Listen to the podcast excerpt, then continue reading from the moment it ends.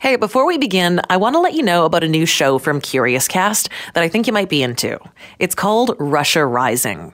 Putin's Russia has been accused of using internet trolls, hackers, and even assassins to influence the West. This new investigative podcast hopes to unravel the giant mystery that is Russia with the help of those who know her best Russian trolls, hackers, Putin supporters, and even a former KGB spy. Join Global News Europe Bureau Chief Jeff Semple on a journey to find out how Russia has gone from tenuous ally to a potential global threat. Listen to Russia Rising for free at curiouscast.ca or wherever you're enjoying This Is Why. Two Canadian teenagers on the run charged with murder. Could they survive and evade capture in the Canadian wilderness? I'm Niki Reitmayer, and this is why.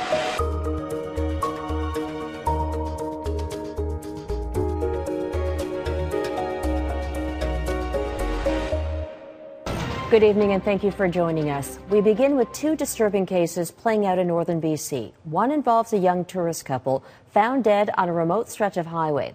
The other, two teenagers gone missing, their vehicle lit on fire, and a body found nearby. Police say complex investigations are underway, but it's possible the two cases are connected. They're appealing to the public for information, and they're urging people in the region to be safe. On June 15th, two bodies are discovered in rural northern BC.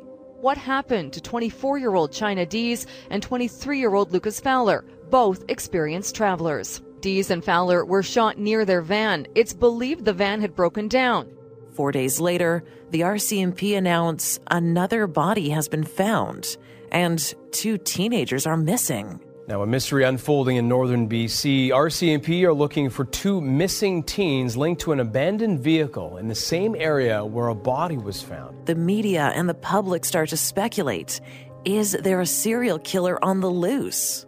The third victim found has now been identified as Leonard Dick. July 21st.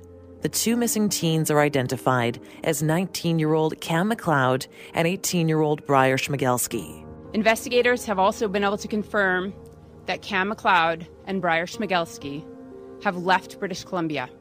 The two missing teens are spotted in Cold Lake, Alberta, then Saskatchewan. We believe that they're likely continuing to travel. Given these latest developments, Kam and Bryer are no longer considered missing. They're alive, but relief quickly turns to suspicion. The RCMP are now considering Kam McLeod and Bryer Schmegelsky as suspects in the Dease Lake suspicious death and the double homicide of Lucas Fowler and Chynna Deese.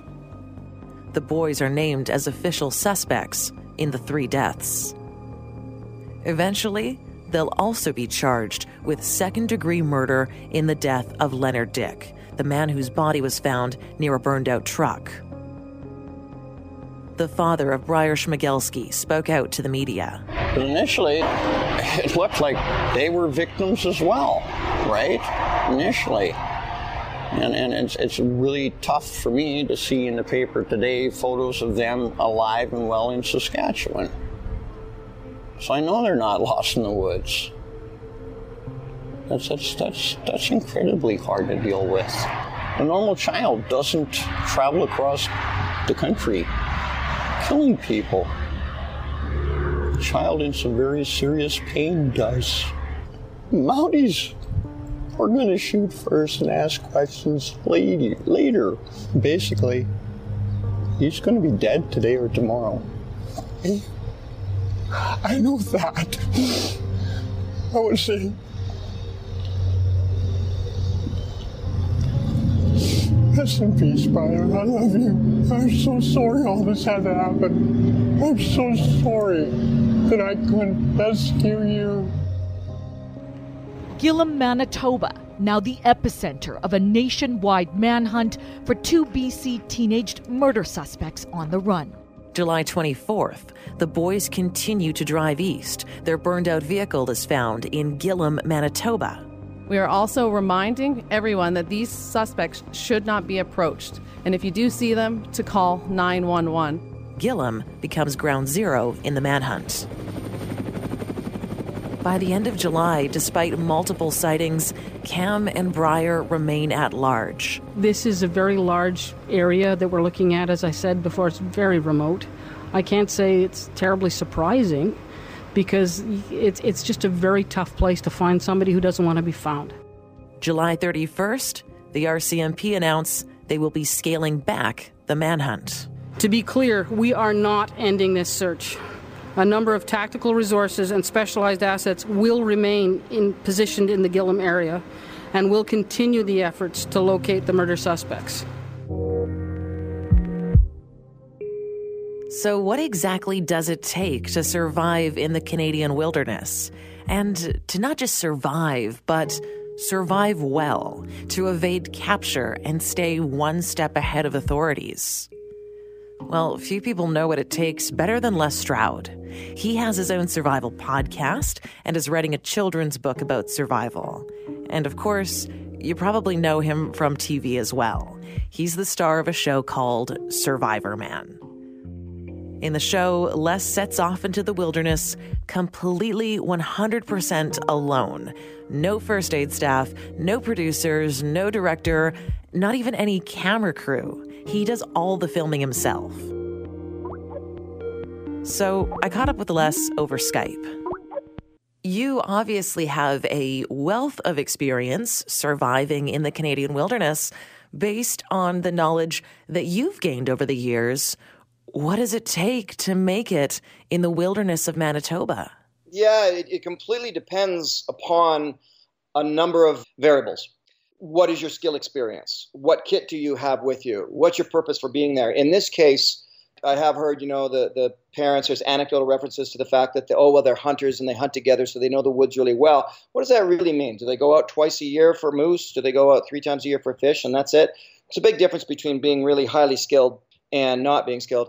And so the same, same thing with what do they have with them? You know, you want me to talk about the terrain and that, you know, the bugs can be absolutely ferocious, but not if you have a bug jacket the um, water is very difficult to get past in many situations, but not if you've got canoes stashed and boats stashed and you know where you can go and utilize the waterways that way. You know, that sort of thing. The terrain that we're looking at, by the way, if people have in their heads a place like Algonquin Park, Ontario, or the west coast of Canada, big bush and thick, and it's not like that. It's more scrub brush It's uh, there are still plenty of trees, but it's subarctic, so there's also lots of open patches with rocks and moss and such. It sounds like a person would need quite a bit of equipment and skill to survive, or at least survive well in that terrain. And we don't have any indication that these guys have the type of supplies that you've been describing or the experience. Well, then let's keep reminding ourselves of the fact that this is a 19 year old and an 18 year old. Is this a big accident gone wrong and they're running scared? uh, resorting to what they know, which is being out in the woods because they hunt and fish? Or is this a premeditated situation and there's calculation and skill involved? But again, they're 19 and 18. It, it feels like they're acting out some sort of big Hunger Games kind of thing from watching too many movies and seeing too much online. It's kind of a scary proposition. Yeah, it is. And we don't know when this manhunt is going to end. It could be today, it could be tomorrow, next month, it could be never. But right now, it's the summertime and the weather is definitely on their side. But the Canadian wilderness is even more harsh and more dangerous come the wintertime. If this manhunt continues, how much longer do these kids have before the weather starts to turn and survival becomes even more complicated? Well, and that's just uh, that's a great way of posing the question because the other reality is here: is search and rescue is not for a lost person is not the same as a manhunt. In a search and rescue, every minute that goes by is a, it gets harder and harder to find somebody who's lost. In a manhunt, uh, that can be the case, but it can also be the case that as every day goes by, they throw up more clues. They get spotted once too often. They leave something behind. Uh, it is incredible what the law enforcement agencies can find in the woods when people are on the run. I mean, I'm talking about a button that falls off of a coat kind of thing. So it's true that up to this point, I'm not surprised that they haven't been found, but I will be surprised if it keeps going on longer that they don't give themselves away. I, I don't see this going into months. I mean, we're not we're not dealing with the fantastical nature of something like the, the Mad Trapper of Rat River from years gone by. You know, this is a guy who, who put snowshoes on backwards to make false tracks and stuff like that. If these kids are playing that kind of game, they're going to be caught very soon because, they're, again, they're 19 and 18. They just don't have that much experience. So the, the long term thing, unless they've jumped in somebody's car and escaped south and out across the border, that kind of thing, I, I don't see the long term game happening in the woods, not when you're on the run. Right, let's talk about what it takes to track someone through the woods. What clues are authorities looking for as they hunt these two young men? Yeah, it's and they're really great at it. I got to say, my you know thumbs up uh, and, and respect to uh, OPP officers, RCMP officers, the military, and their search and rescue abilities. They're really quite skilled. It is amazing. They can look at something like uh, your footprint in some wet grass from an airplane and know that it's not a moose that kind of skill level is, is what is on the side of the searchers. It doesn't take much for you to leave your marks in the woods. Uh, a skilled tracker will spot branches that are broken. Well, there's branches broken in the woods all the time, but not by a human. Mostly that's by moose or bear or another tree falling or what have you. Humans make specific we leave specific calling cards as we go through with our footprints, with rich clothing. As I said, I, I remember being involved in an exercise where the OPP were trying to find me, and they found a little piece of linen that, that had ripped off of my shirt. And we're talking about in the middle of the forest, and I'm, I'm in a much thicker forest than where these boys are. So, yes, there are a lot of little uh, nuances to search and rescue. On the other hand, depending on the person who's not wanting to be found, depending on what their skill is, you learn how to cover up your tracks, like the fantastical nature of the trapper of Mad River who wore snowshoes backwards. How did it feel when you were doing that exercise, when it was you who was on the run from the authorities? Of course, keeping in mind that what you did was for experience or it was for fun, but when you're in that moment, when you're on the run, I can imagine it must be easy to fall into character and embody the mentality of a person who's trying to get away. How did it feel knowing that you were being tracked? In a word, creepy. It's a strange feeling, a very odd, it's not something anybody ever feels. We don't have that unless you're in that particular situation, which is very uh, unique and isolated and creepy. It was weird. I did it once. I've done it on my own, and I've done it with somebody. I remember the first time I was with somebody. It was situated. There was two of us, and it was a manhunt. It was a, it was an exercise, but it was a manhunt. And we kind of giggled at first and looked at each other like, "My God, this must be what it feels like when when you're actually being chased." And then it, quickly went from that, even though it was a practice exercise, into uh, a level of fear and adrenaline. You could hear dogs barking way off in the distance, and you knew those were sniffer dogs. You ducked under planes went overhead. It was like a movie. So, how did it feel? In a word, surreal. In those final moments, the dogs are barking, the planes are overhead, you know that your time is up. What is going through your head? Wow, uh, a little bit of panic for a while because I, again, I was certainly involved in an exercise. I wasn't really on a manhunt, but it didn't change the adrenaline. See, the adrenaline factor is a big thing here. And these boys can only go on adrenaline for so long. It, it gets you going, it gets you out of crazy circumstances, but it also burns you out really quickly. And we had a, an adrenaline rush that intensified as they got closer. It was a very strange situation. I don't know that you can equal that feeling anywhere else or any other time in life than if somebody is chasing you, hunting you down, so to speak. Really, really fascinating stuff. Les, thank you so much for applying your vast knowledge of wilderness survival to this story to help us understand better what these two individuals may be experiencing.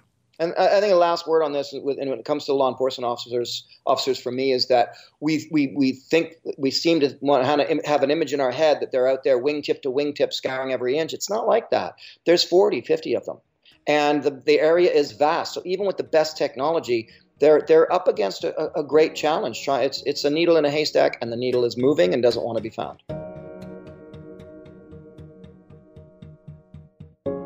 Coming up later in this episode.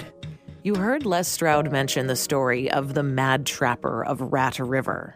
Well, we're going to go back in Canadian history to learn about another manhunt that captivated our nation almost 90 years ago. The Mad Trapper of Rat River from years gone by. You know, this is a guy who, who put snowshoes on backwards to make false tracks and stuff like that. You're listening to This Is Why, a national radio show and podcast from Global News. Download and subscribe online now.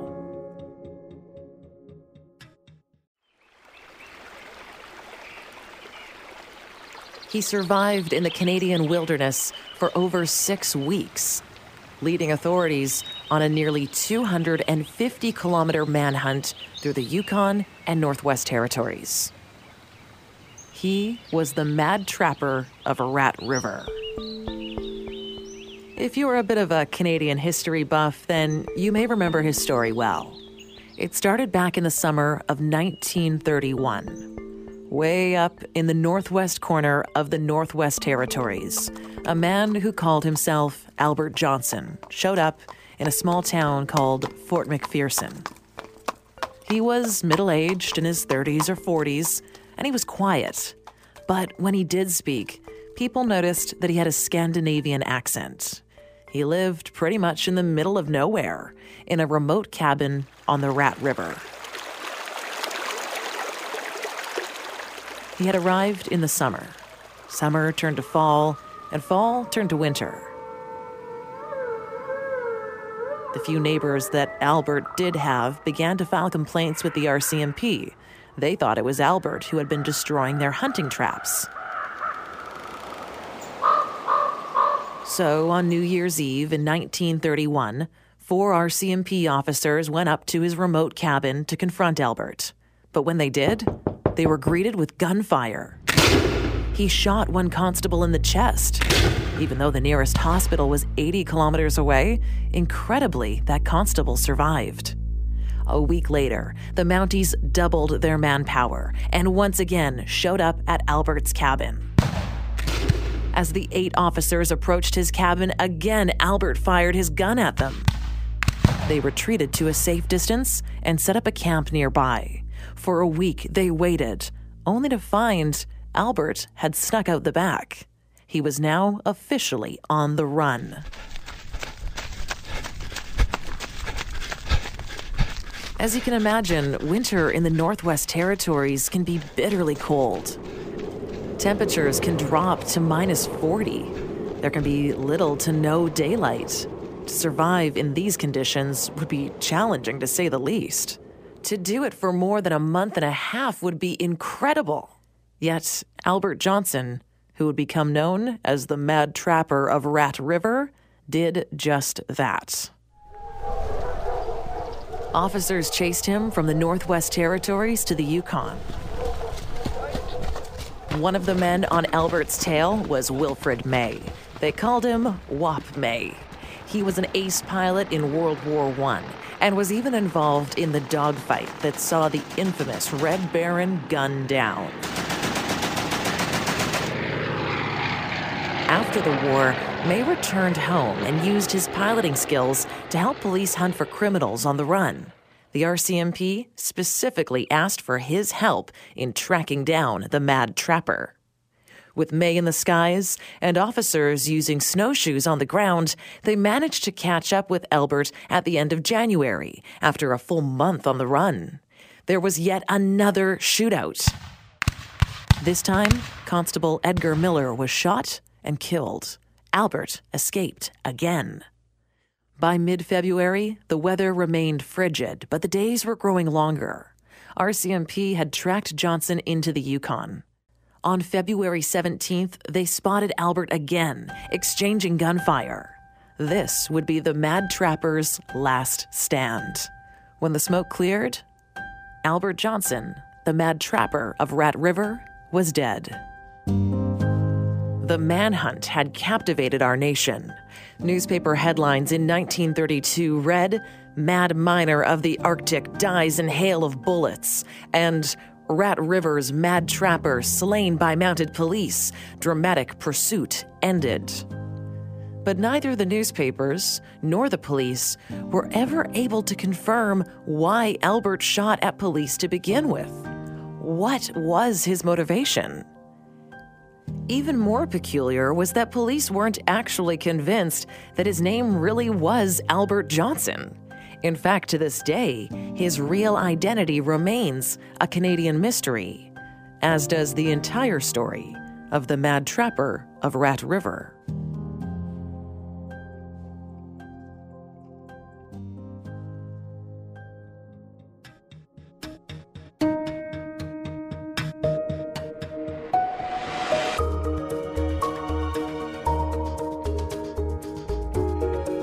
This Is Why is produced by John O'Dowd and myself, Niki Reitmayer. It's a national radio show as well as a podcast. You can download, subscribe, or listen online at Apple Podcasts, Google Podcasts, Stitcher, Spotify, basically wherever you get your favorite podcasts from. Give us a rating and a review as well online. And you can always send us an email to thisiswhy at curiouscast.ca. Thanks for listening, and I'll talk to you next week.